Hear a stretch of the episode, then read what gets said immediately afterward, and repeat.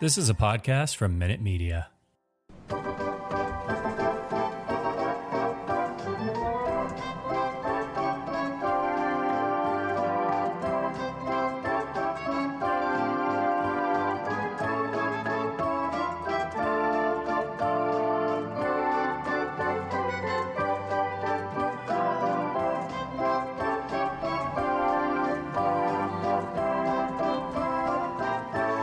Welcome, Red Sox fans. Here are the Bastards of Boston Baseball. Welcome, everyone. The Bastards are back for this Monday edition of the podcast. We are brought to you in part by the Minute Media Podcast Network. The Red Sox just wrapped up a four-game set against the Kansas City Royals, losing the series three games to one.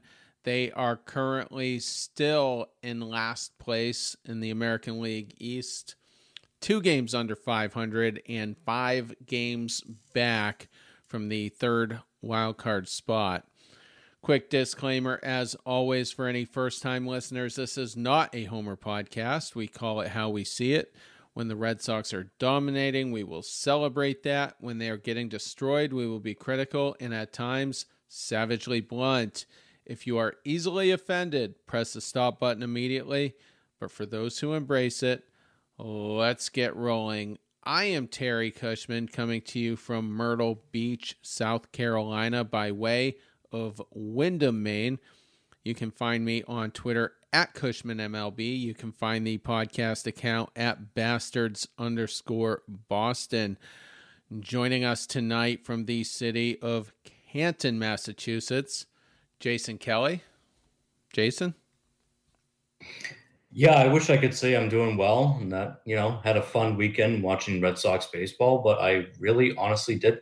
Um, I think the the shine of the, oh, we're a better team after the trade deadline, I think that's officially worn off. Um, you go into Kansas City, it's a thousand degrees in Kansas City right now. So, you know, not a pleasant experience right off the bat, but then you lose three out of four to a team that literally isn't even trying.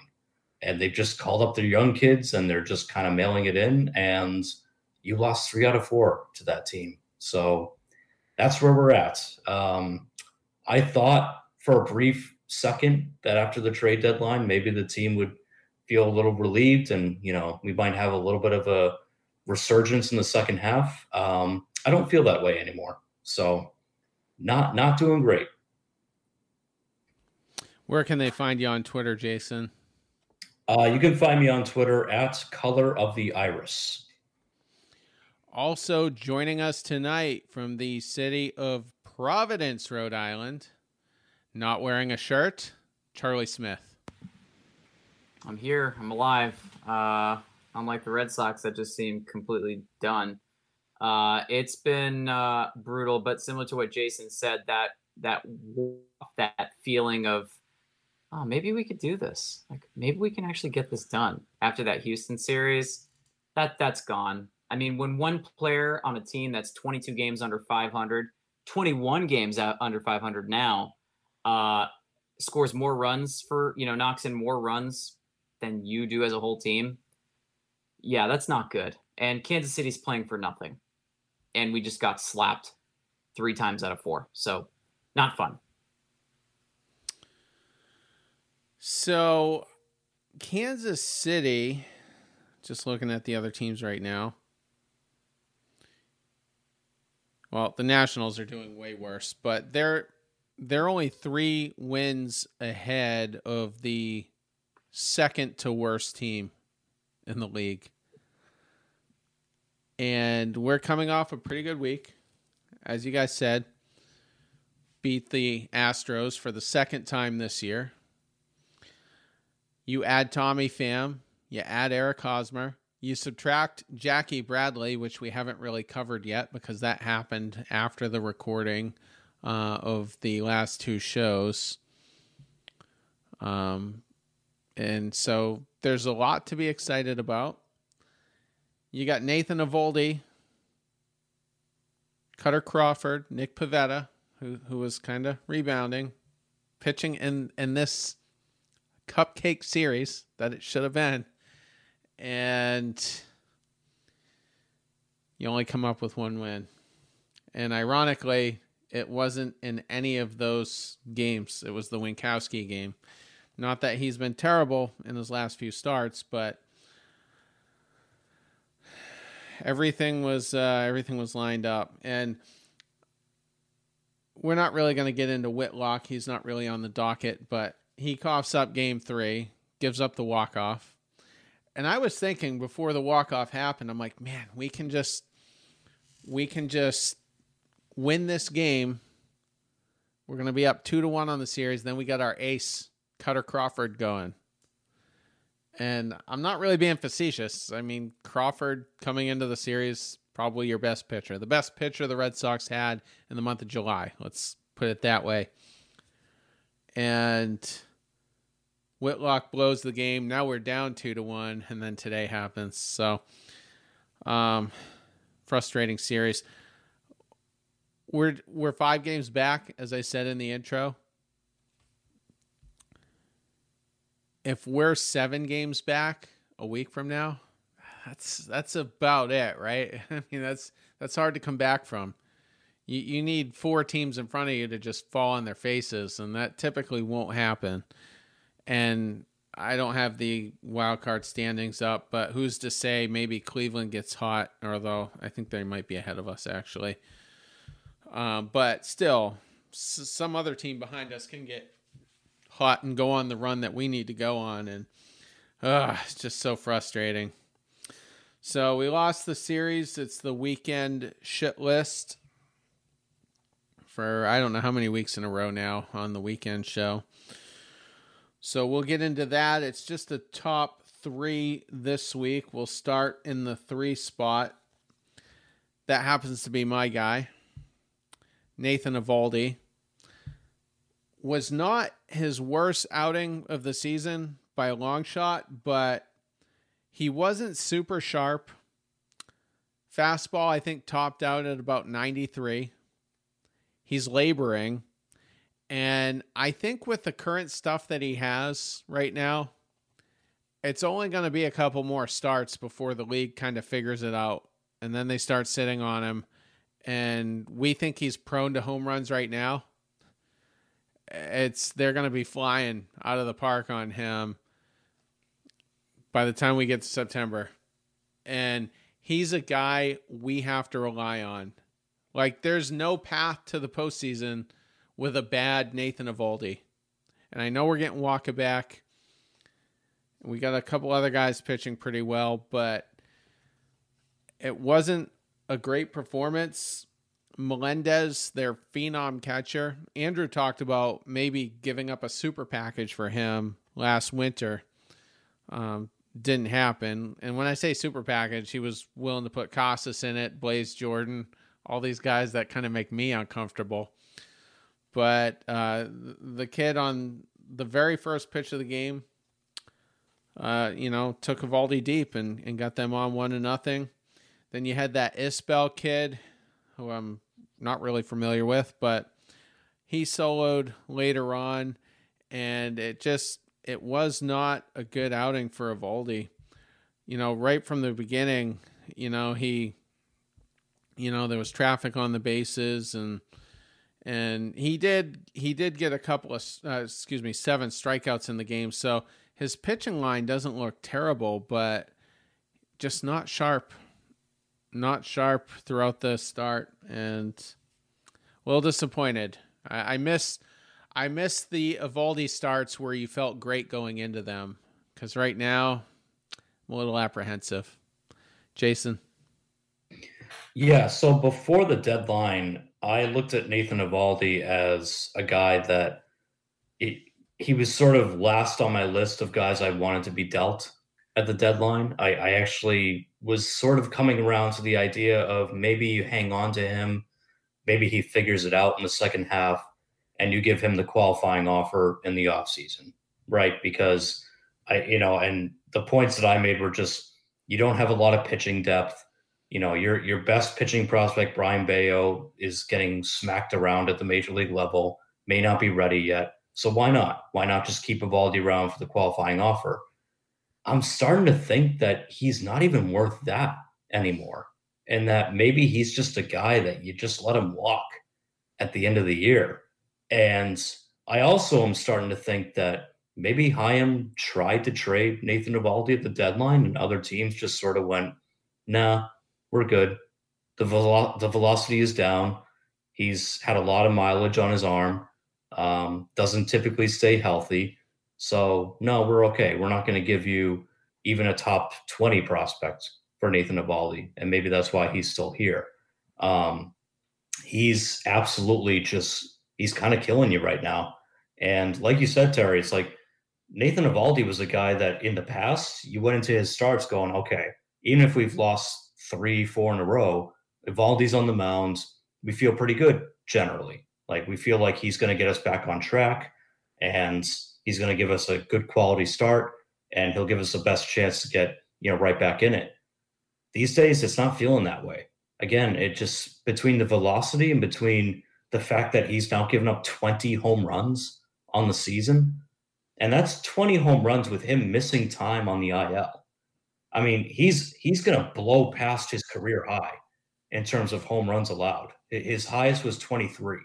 So he's going to blow past that at this rate, which means that he's not fooling anybody. The fastball is not getting by hitters. The the other pitches he has, the breaking balls and everything, like, they're not doing the job. So he's easy to figure out, and he's just not as valuable anymore.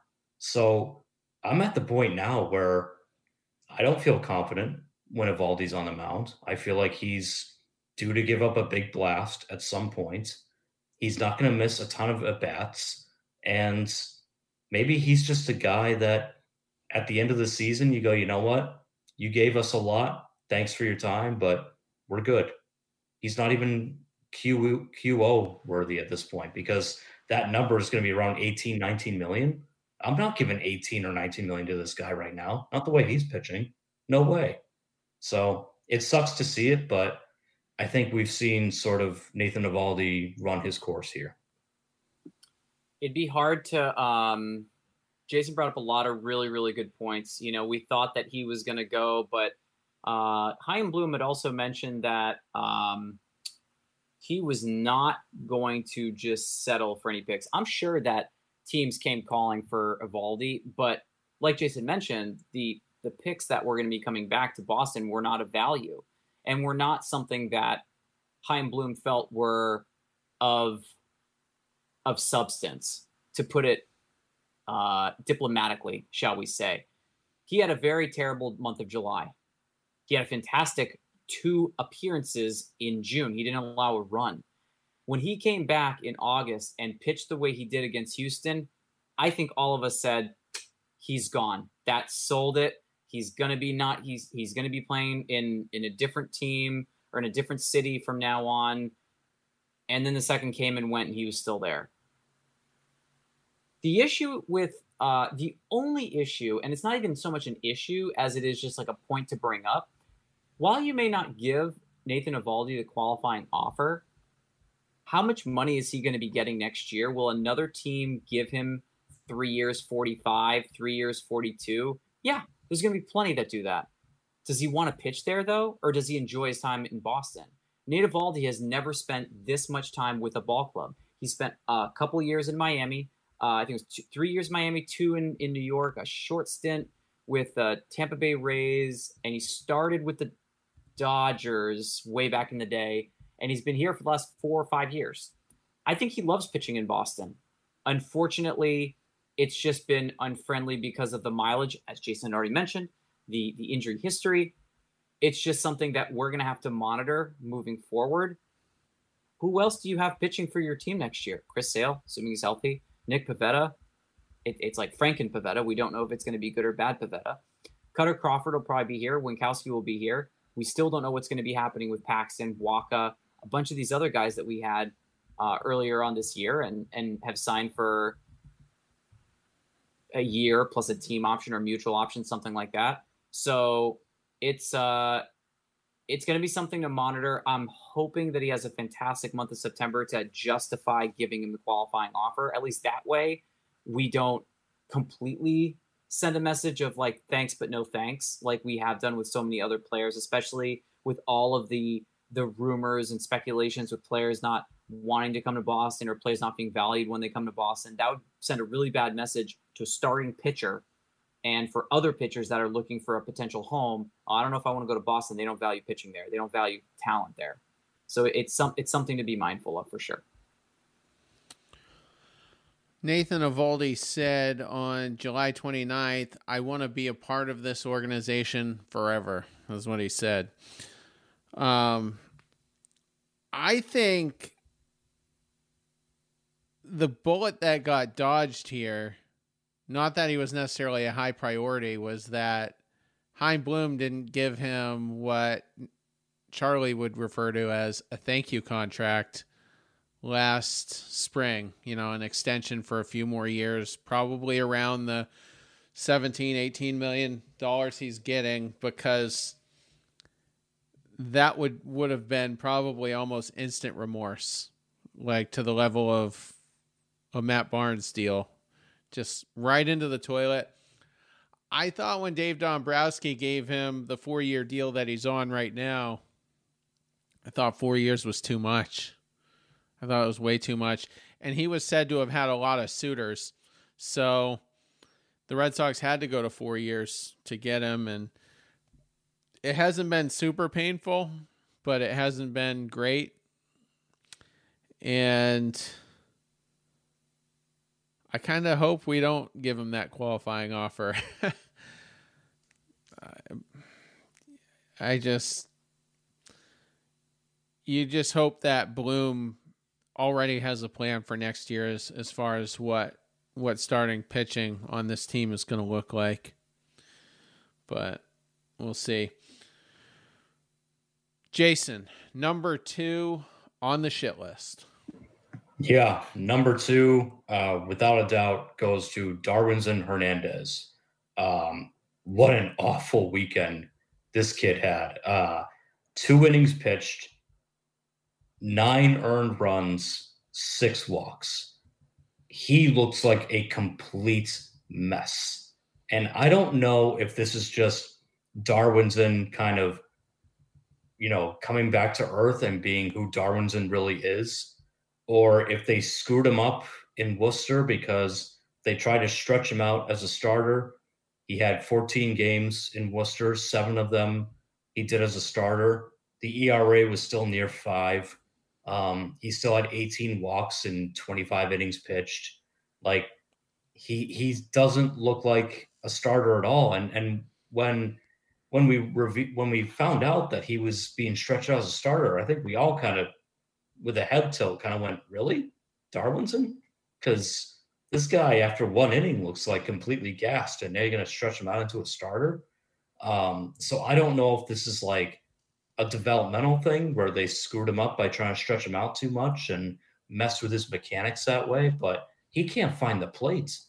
I mean, it's unbelievable. This guy, first of all, he doesn't have a huge pitch arsenal to begin with. He's basically three pitches, that's it. And he relies mostly on his fastball, and he can't locate it. He's just all over the place and clearly gets rattled very easily. We saw that this weekend. You know, he obviously had a couple of bad outings and just completely lost his mind. And it would be one thing if this guy was like, you know, in his late twenties, or if he was a veteran and they just sort of were taking a flyer on him and you go, okay, whatever. He doesn't have anything left.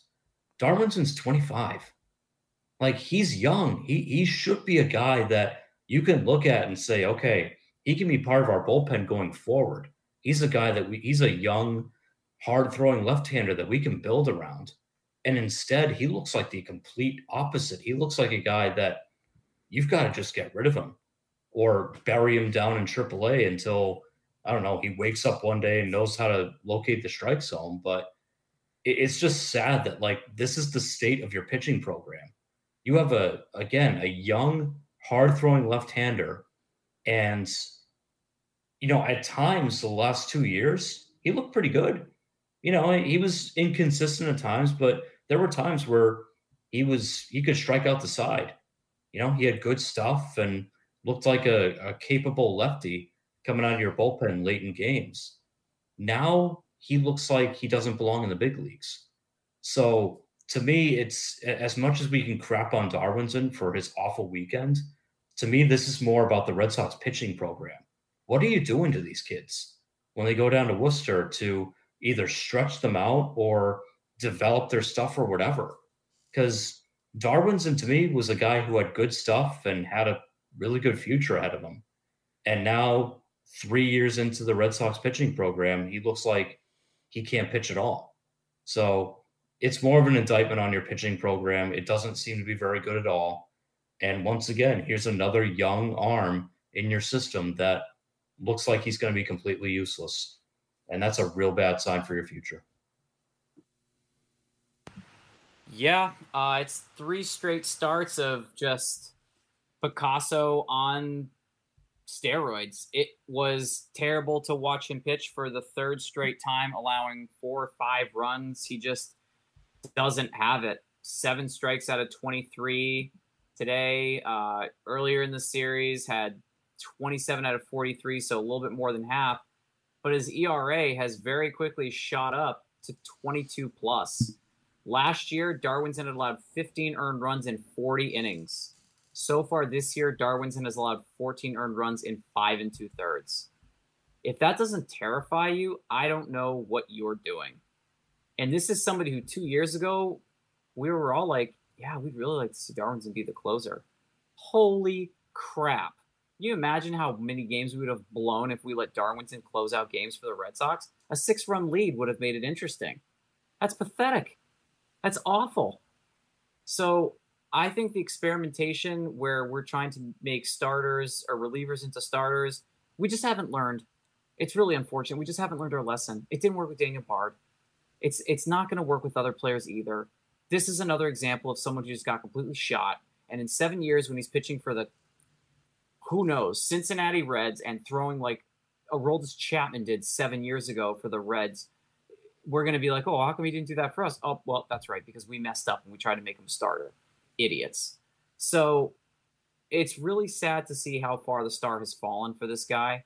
Uh, he's twenty-five. Jason already said it. But it just, it's not there. It's not there right now. And I, I'm beginning to think, you know, fool me once, shame on you. Fool me twice, shame on me. Do we give him another chance next year to see if he can figure it out? He's trying to be so damn perfect.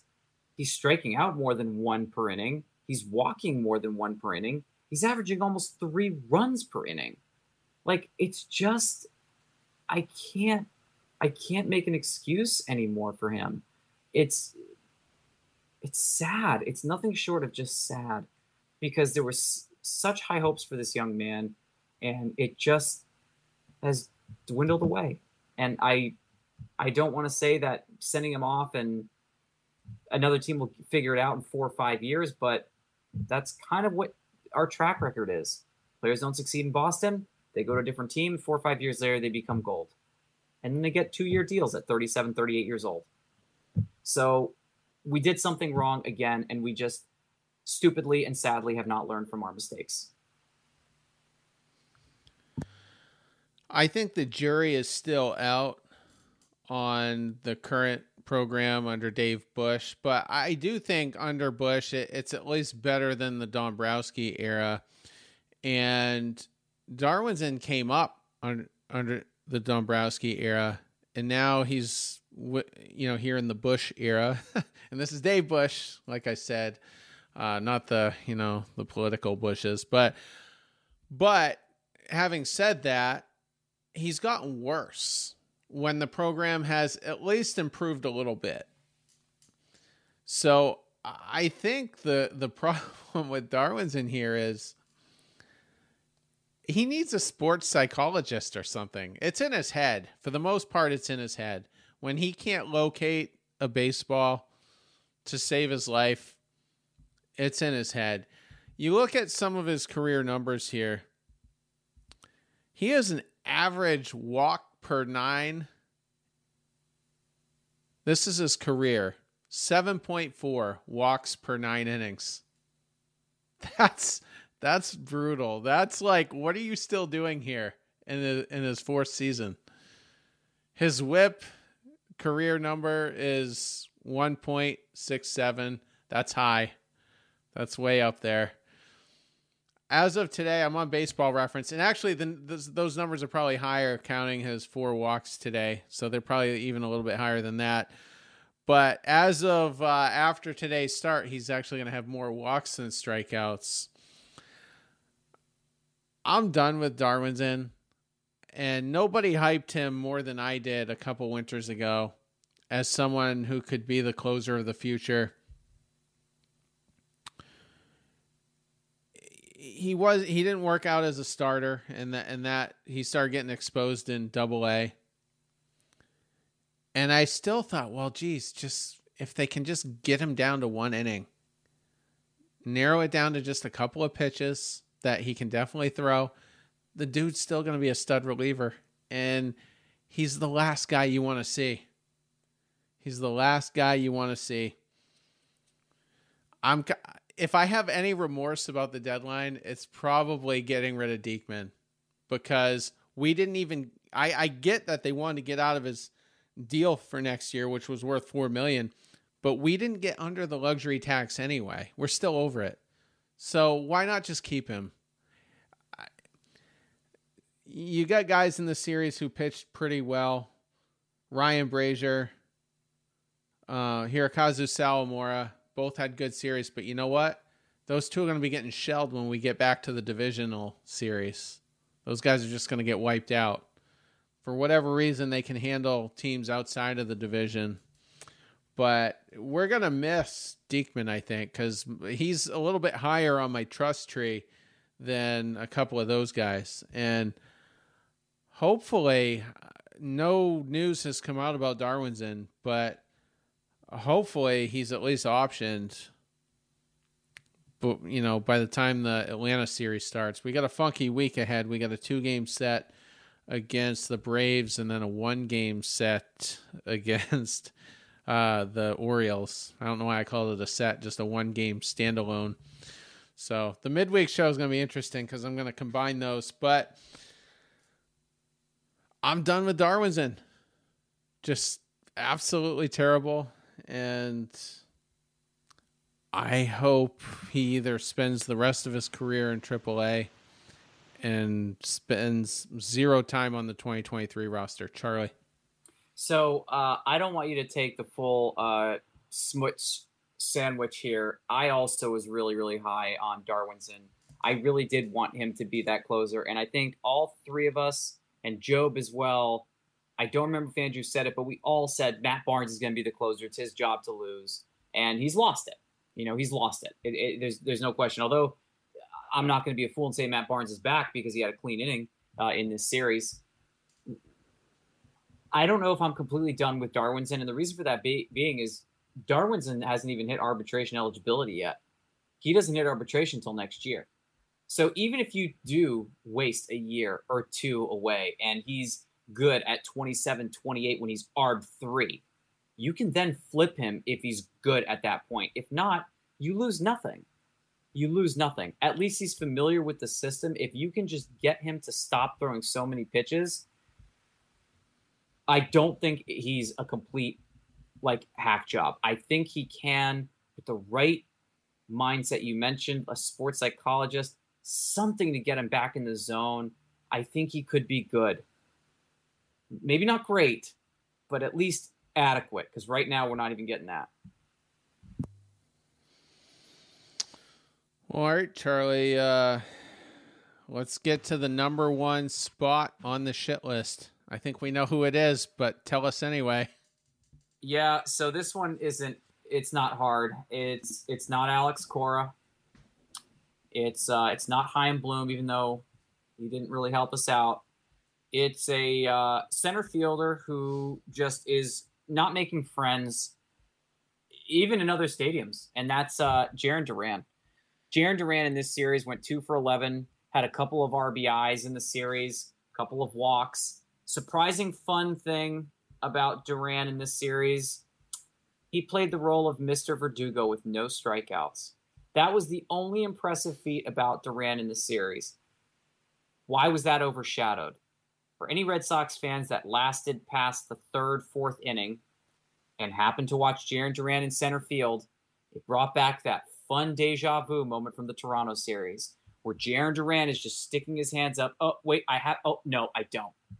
Lost another ball in the sun, misplayed another ball off the wall, which I don't necessarily blame him for, but I think had he been a little bit, had he trusted himself a little bit more, I think he would have made a really, really nice catch. And I don't think we'd be on him as much about that missed ball. I think we'd still be on him, but not as much. And then jawing and, and, and going back and forth at, with fans at Kauffman Stadium, who apparently were throwing bottle caps and a bunch of other random things. Like, why you're throwing bottle caps, I don't understand. Like, you must be really blitzed in Kansas City. I get it. But, like, I just don't get it. And and I don't want to go and sink so low as to say that Kansas City fans are garbage, but that's not a cool look. But Jarren Duran, yet again, has just fallen so quickly down the totem pole. Was the leadoff hitter and then went from leadoff to ninth. At this point, you have to ask yourself, if you're Alex Cora, how much more leash does this one player have? Because he's not adding any benefits to your, to your outfield. He's just not there. Question is, would you rather see him or Jackie Bradley Junior in the outfield? Jackie Bradley Junior is not going to drop that ball. He's just not going to make that mistake. He's also catching that ball in deep center field. He's going to make a really nice grab right on that wall, and he's just going to throw it in like, yep, like a regular pop fly, like he just had it. And I get it. Jarren Duran is young. But Jesus, good God, I'm so sick and tired of making it look like Jarren Duran shouldn't even be past double A. You cannot be a major leaguer and lose balls in the sun on a quasi-regular basis. That's the second time in less than a month. It's the second time in two and a half weeks. I'm sorry. You need to get better or you're not going to be here. Jason.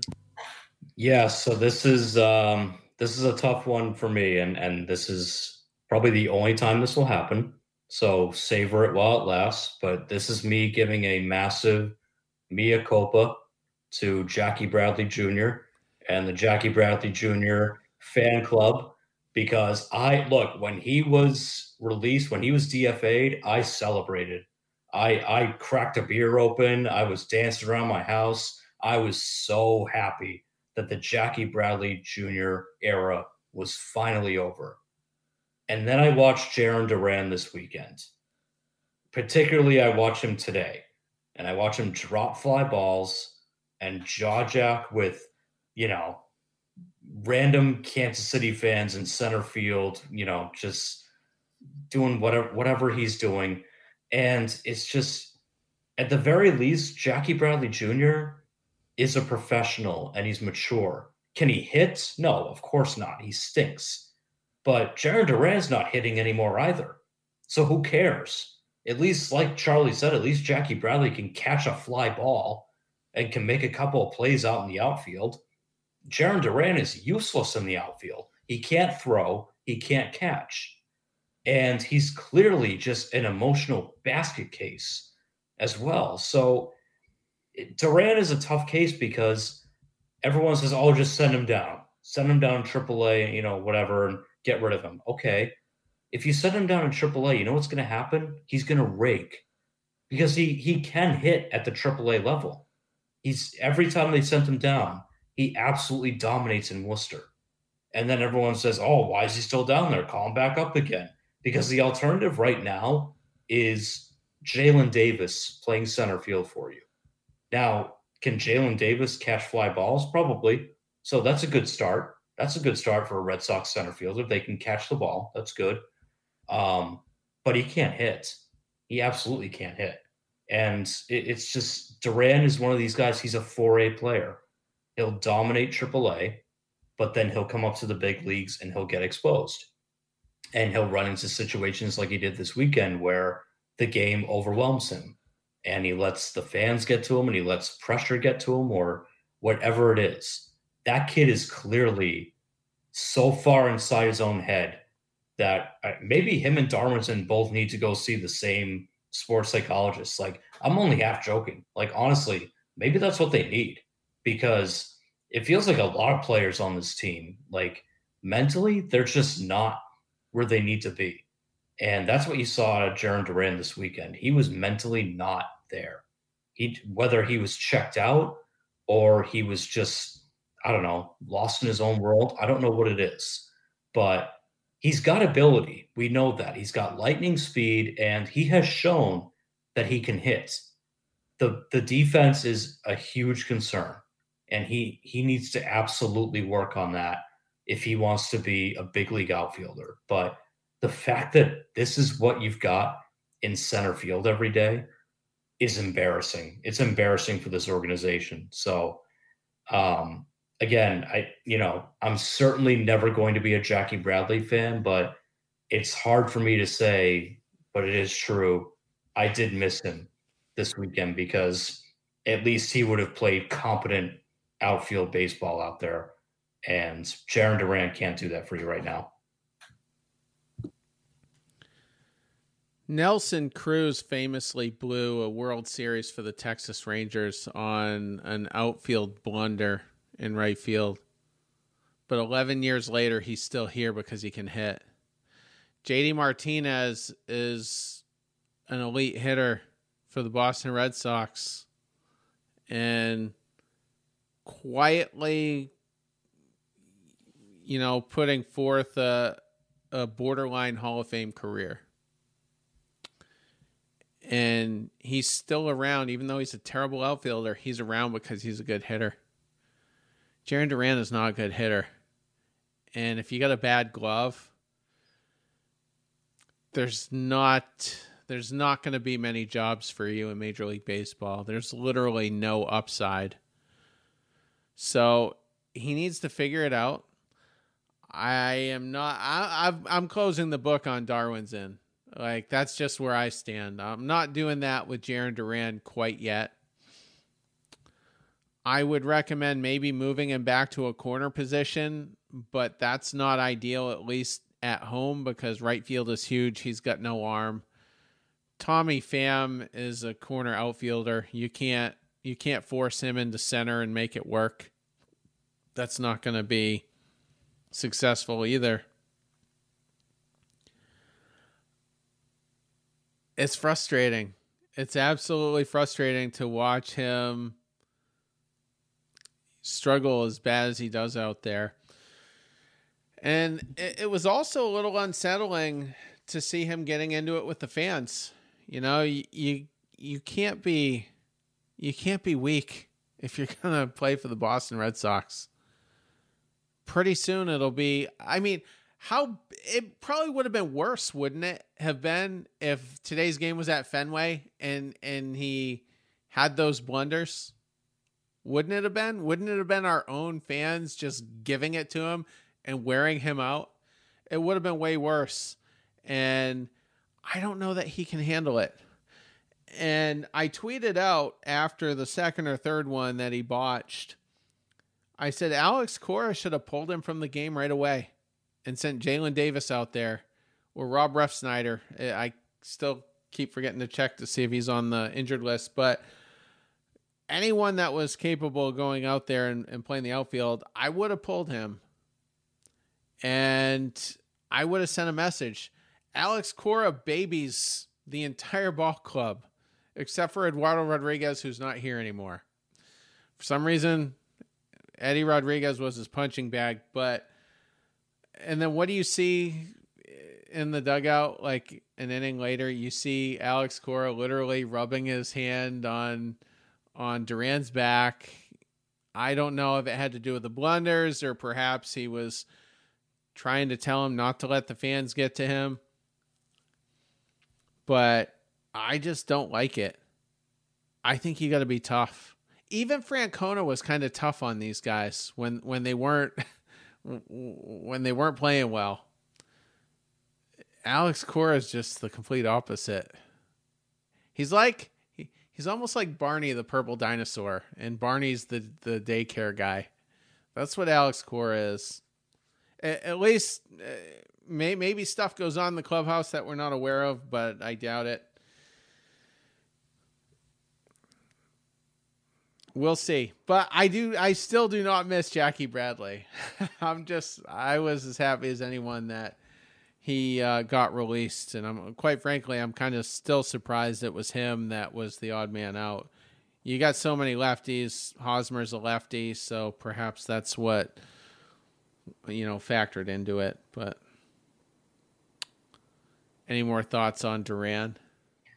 Yeah, just uh, like when you were talking about Cora kind of consoling him an inning later, that's the kind of thing that I don't mind seeing if you're in first place or you're at least in a better playoff spot and you go, okay, you know, now's not the time to crack down on a young kid. Like, let's keep the clubhouse happy and, you know, because we're, we're having a good season and let's just focus on the playoffs. When you're in the spot the Red Sox are, I want Cora getting pissed. Like, I don't care that Duran is a younger kid and, you know, hasn't played a full major league season. Like, your team is falling further and further out of a playoff spot, which, again, according to our brilliant G M, that was their goal, was to get us into the playoffs, right? So you're falling further and further away from that by losing to bad teams because of stupid baseball, because of errors in the outfield, because you can't catch a fly ball. I want Cora pulling him aside and, you know, not necessarily screaming at him, but at least telling him, like, hey, get your act together or you're done. I'm going to pull you from the lineup. Not sitting there consoling him, rubbing his back. Oh, it's okay. It, it's okay that we still suck and that we're not going to make the playoffs this year. It's all right. No. Like, that kind of stuff. And, and I saw it all today. Oh, that's why Alex Cora is a great manager. And, you know, I, oh, I love this team and I love, love Alex Cora. Okay, fine. But when your team is struggling and he's babying a kid who is acting like a baby himself out in the outfield, no, that's not what I want to see. Get in his face, let him know that it's not okay, and let's turn this thing around. Because, look, for as much as we crap on John Farrell, John Farrell would not have been sitting there rubbing Duran's back, consoling him. He would have been pissed. And he probably would have pulled him from the lineup, like you said. So I'd like to see a little bit more of that from the manager, not so much the coddling stuff. I keep using this as an example. I, I probably won't much longer because I hate to be repetitive, but there there was a play last year where Javi Baez, when he was still with the Cubs, he didn't he didn't run hard to first. And as soon as that happened, Dave Roberts, who I love and quite frankly wouldn't mind seeing manage at Fenway, Dave Roberts pulled him from the game immediately. Says, you're benched. And that was it. Go ahead, Charlie. When you're talking about Javi Baez, uh, which which manager? Uh, I, I I might have said Dave Roberts. I meant David Dave Ross. Ro- yeah, there you go. David okay, Ross. Yeah, yeah. Cubs manager David Ross. I'm sorry. And I would much rather have him over Dave Roberts, just for the record. But, um, but yeah, go ahead again. Uh, as far as uh, David Ross, do you guys remember the speculation of Ross coming over, Papa Rossi coming over to Boston and being the manager here, and how the response of the team would handle him being the manager, the respect difference between him being the manager and Alex Cora eventually coming back after taking a one-year vacation from being the manager? Because I remember I wasn't the only one that said, I don't want Alex Cora back based on what had happened in the past. I wanted to get a fresh set of, you know, a, a fresh coaching mind in here just to see what would have happened, because David Ross one hundred percent would have pulled out Jarren Duran. Jason already said it. Uh, Farrell, gone. I don't think any manager in their right mind would have left him in. And that was the one of the first times I have seen Alex Cora look soft. And that is not a reassuring feeling quality to see or exhibit when you are the manager for the Boston Red Sox. You are two games under five hundred. You have a team that halfway doesn't even belong to be here, and yet you're rubbing backs. You know, if you're giving back massages, I could use one. I'm having a rough day. So if you want to come over to, to you know, Rhode Island, I'll take a back rub. I had a rough one too. What are you doing? Like, why aren't you saying, dude, we need to figure this out. We need to get better. I know there must have been at least one conversation behind closed doors where he was like, you cannot say what you just said to the media ever again. They will spit you up, chew you out, just let you know that's not going to fly here. And Jason was one of the first people who said that you you cannot have, I believe the, the term was cavalier attitude in Boston like that. It will not fly here. It is not flying now. It didn't fly then. And if you're trying to be taken seriously, this behavior, this ain't it. You gotta, you gotta change it up. And if Duran ever does anything like that again, you just have to mid-inning pull him out, send a message. Because right now he thinks he's getting chances. That's like punishing. You can't punish a child five, ten days later after they did something wrong. You can't, you know, spank a dog's behind if they did something wrong the day after they, they did something. They don't understand what's going on. It's like, wait, what? Why am I getting smacked? This doesn't make any sense. So there's a lot of behavioral issues that need to change because this team is, for some fans, I don't blame them for saying this, they feel it's unbearable to watch the Red Sox. They're watching and going into games knowing that they're going to lose. We should not have lost three against Kansas City in this series. I remember John Lackey being on the mound and a couple of, I don't know if they were actual errors, but there was a couple of bad uh, defensive plays. And one of them involved Daniel Nava, who everybody loves, you know, and Nava botched something and Lackey, the camera was just right on Lackey's face. And you can see Lackey mouth the words, catch the bleeping ball. And I miss that. I miss that generation. I just, I don't think we have that anymore. And we're kind of getting off track here, but I, I have to point it out. Alex Cora has even made Chris Sale soft as hell. I remember you go back to twenty seventeen. That was the last John Farrell year. Chris Sale, the only time in his career he exceeded three hundred strikeouts. He had three hundred eight. And as the season was winding down, and that was an important milestone, you'd see Sale walk into the dugout in the sixth and seventh innings, and Farrell kind of trying to take his temperature, and Chris Sale wouldn't even look at him, would just completely snub him, walk down into the dugout, do whatever his normal routine is in between innings, and Farrell wouldn't mess with him. John Farrell would not mess with Chris Sale, and then Sale would be on the mound uh, the, the next inning. And that's not the Chris Sale you see anymore. And I, I think the Alex Cora era has made him soft. And uh, so I just, I'm not, I'm not going to be putting up fire Cora hashtags. I think he, at a minimum, he's coming back next year, but I don't even think Chaim Bloom's necessarily going to be a tough G M unless he's, you know, on the hot seat, but all right, let's get into some pitching matchups. It's uh, we're going to cover all three, although we don't have a pitcher for Baltimore on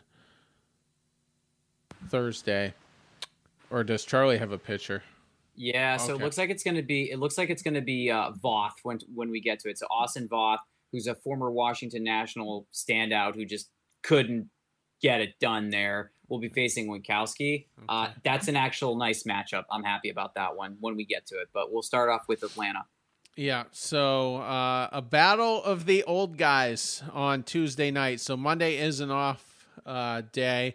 Uh, this series is also at Fenway, including the Baltimore game. So that's just, we're going to open up against Baltimore. I'm guessing that's why we have a weird game. They had to make up the first six or seven games that we missed because of the lockout. So that's why we're getting a goofy uh, one-game series. We had a five-game series against them uh, in late June, I think. So that never seen that before either. So now we're getting the, the other extreme. But anyway, Tuesday night at Fenway Park, Charlie Morton, who turns thirty-nine in November, will face Rich Hill. Uh, Morton right now showing a four point oh nine E R A, doesn't seem to be having the greatest year, but um, hasn't looked too bad in his last three games. He had a six and two thirds inning scoreless outing in his last appearance against Philly, walked one, struck out eight. His start before that also happened to be against Philly. Not so great. uh, five innings pitched, gave up six hits, four earned runs, struck out five. So, but he did, again, bounce back good uh, in the start after. And then he pitched against the Angels, uh, six innings pitched, also scoreless. So pitching pretty well as of late. Not someone I'm thinking I really want to mess with uh, with the way the Red Sox lineup is. But, uh, Jason, how do you see that one? Yeah, I'm going to take Atlanta uh, in that one. And Charlie Morton is a guy who at times has given the Red Sox trouble. They've hit him a couple of times as well back when he was with Tampa. They were able to get to him, but Morton's still pitching pretty well, and Rich Hill is not. His last outing was not very good. Um, that Atlanta lineup is playing pretty well. My guy, Austin Riley, my N L M V P pick, is absolutely killing it right now. I could see him taking Rich Hill deep. So, and I just, I don't have any faith in this Red Sox lineup. I, I just, they, they seem lifeless for the most part. So I'm going Atlanta. I just think Morton's going to shut them down. Make it two. Um, I really wanted to say split here, but Atlanta, they are fighting right now. They are starting to get everyone back, and Morton is a starter that can actually go the distance. Unlike our guys, we don't have that kind of guy right now in Rich Hill, as sad as that may be. Rich Hill has gotten tagged a couple of times and hasn't even given five innings in the last. It hasn't happened since June. And granted, you know, it's August seventh, first week of August, but five weeks, we haven't seen six innings out of him. Uh, and he's also coming back from injury, whereas Morton has been healthy. He's been getting the job done, has a really high probability of getting a quality start. You have to go with the team that's got the better pitching right now, and that just happens to be Atlanta. So Atlanta as well, game one. Don't have a ton to add.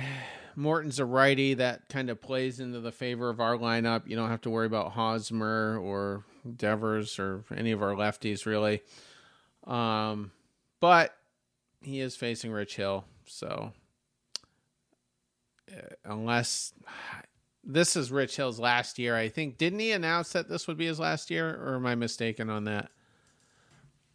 I, I don't remember him saying it, but it certainly wouldn't surprise me. I yeah. think it, it is. So, and even if it's not, I mean, you're p- probably milking the last of what he has uh, left. So hopefully there's a little bit more, you know, milk in there to uh, get us through another start. Looks like Waka is going to require one more rehab start, could potentially pitch in the Yankees series uh, a week from today. So they'll have a, a tough decision to make on Rich Hill, but all of us taking uh, the Braves in game one. Game two, Kyle Wright versus Nick Pivetta. Wright is having a pretty good season, although coming off of one of his worst starts, I would think. Six innings pitched against the Mets, gave up seven hits on six earned runs, only struck out four.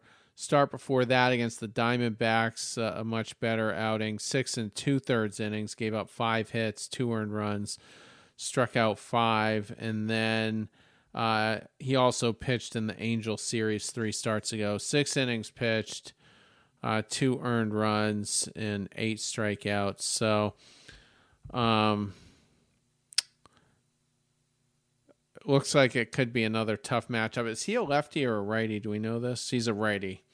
Yeah. Um, go ahead, Jason. I'm actually going to take the Red Sox in this one. Um, I know I, I'm surprised too, but the, the Red Sox have, have faced Kyle Wright twice. They've actually smacked him around a bit. He's got an E R A close to five against them. So um, they've seen him twice. They know what's coming. Nick Pivetta, I feel like, pitches pretty well against National League teams since coming over. Um, So I, I give him a little bit of, of an edge there. And Kyle Wright, yeah, he's coming off a bad outing. The Mets smacked him around a couple of days ago. So I, I just I think he's had kind of an up and down season. I could see the Red Sox jumping on him early. Again, assuming that they're awake and they decide to actually play that day. Um, but yeah, I, I think they could jump on him, and I think Pivetta can hold it down to a point where it might be close, but they could sneak out a win. So I'll take the Red Sox for that one. I have been being backpacked. I've been backpacked all night by, by Jason until this moment right now. It is not going to happen. Red Sox are losing the first two games, unfortunately, against Atlanta. And this is why. Kyle Wright is an elite star pitcher who we know we're going to see two runs allowed, six hits, five hits, six plus innings, six plus strikeouts. I'm guessing, calling it now, six and a third, two runs, five hits, two walks, seven strikeouts. Two walks, seven strikeouts, two runs and five hits, and six and a third. I'm calling it right now. He's going to get the win. Only once this season has Kyle Wright lost in back-to-back appearances. Kyle Wright actually at one point had six straight wins by decision. Uh, excuse me, in seven games, because in one game he got the no decision. Um, didn't pitch enough to get it. This guy, since June first, has not lost twice in a month. He went five and one in June, four and zero in July. Didn't lose. His team didn't lose when he pitched in July. And so far, he's lost once in August. I just don't know how you can go against someone who's doing that. That's insane. So, yeah, you add all of Atlanta's offense, too, and players that are starting to, to really start to come back now. Yeah, it's going to go Atlanta game two. I'm also going to take the Atlanta Braves in game two. Um, Nick Pivetta, over the course of his career, has a four point eight four E R A against the Atlanta Braves. Last season in twenty twenty-one, he did make one start against them. Wasn't super great, wasn't terrible either. Six innings pitched, seven hits, four earned runs. And I think that was right around when he was pitching well. And although he is pitching better as of late than he was in late June and throughout most of July, I'm not sure he's quite back to where he was earlier in the year. So um, I, I think the Red Sox best hope here uh, to get one out of the two, or if, if we're really lucky, two out of the two. I think they're going to have to feel a little bit of home energy here. Maybe maybe the home crowd amps them up. It'll be Tommy Pham's first game at Fenway as a Red Sox player, same as Eric Hosmer. Hopefully there there could be a little bit of energy there, and, and maybe we do come away with a win. Rich Hill as well, we neglected to say, um, had terrible home numbers at Fenway Park this year. Dude's just gotten completely blasted. So,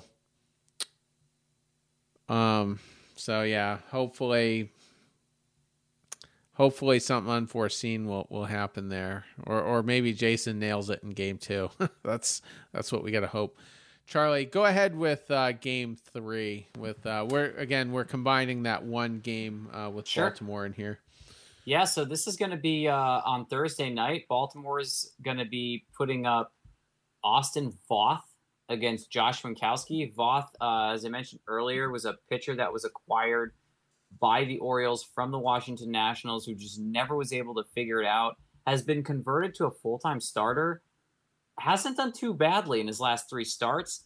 I still take the Red Sox with Josh Winckowski over Austin Voth. Two reasons. One, I don't want to say the Red Sox are going to lose three in a row again, because I was wrong the last time I did that. Uh, second, I think that the Red Sox offense, while pedestrian at times, still has the potential and the capability of surpassing that Baltimore product has. They just lost Trey Mancini. Um, it sucks to see Trey Mancini hitting bombs in Houston. He's had three major hits, all of them home runs for Houston, including a grand slam. Not fun to watch, not fun to see happen. But man, oh man, would it have been nice to see maybe a shorter left field wall in Baltimore with him still playing there. Unfortunately, it's just not going to happen. I'm going to take the Red Sox in game asterisk three of this series. So we'll win one of three. Jason. Yeah, I'm going opposite of you again, Charlie. Um, I'm taking taking Baltimore in this one because I'm just not a Josh Winckowski guy. I I don't care how well he pitched against Kansas City. Congrats. You you pitched well against a bad Kansas City lineup. Whoop-de-doo. Honestly, I think Baltimore has a better lineup than Kansas City does. Even without Trey Mancini, they still got Cedric Mullins. They still have Ryan Mountcastle. They still have Adley Rushman. And that Baltimore team, they've got a little bit of juice right now because they're still in a better wild card position than the Red Sox are. And even though they kind of sold at the deadline, like they've kind of got that new life breathed into them a little bit where they recognize that, hey, this is our turnaround. And their G M came out the other day and said, yeah, we're going to spend in the offseason. It's, it's, all systems go at this point. So that's a team that has, you know, oh, I don't know, a direction, something to believe in, unlike your team.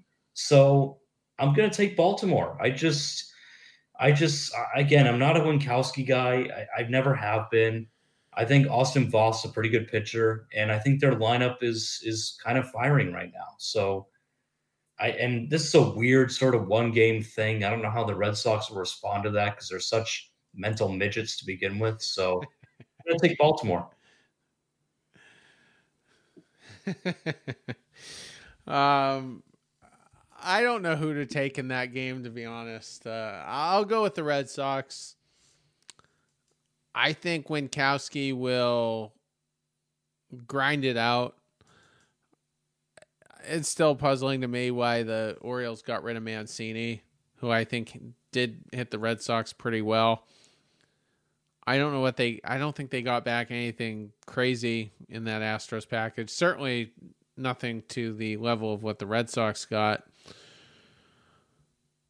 but they are dangerous. You still got Cedric Mullins. You still got Ryan Mountcastle. Um, there's a couple more. Adley Rushman, the, the catcher, has turned it around and had a pretty good last twenty, thirty days. So it's not a, a start I'm comfortable with, but I, I think the, the Red Sox could potentially have an easier time against Baltimore than uh, against the Braves. So put me down for, for the Red Sox in that one game set. We will wrap it on that. We'll be back tomorrow with Totally Legit or Calling the Cops. Everybody have a good Monday. Take care.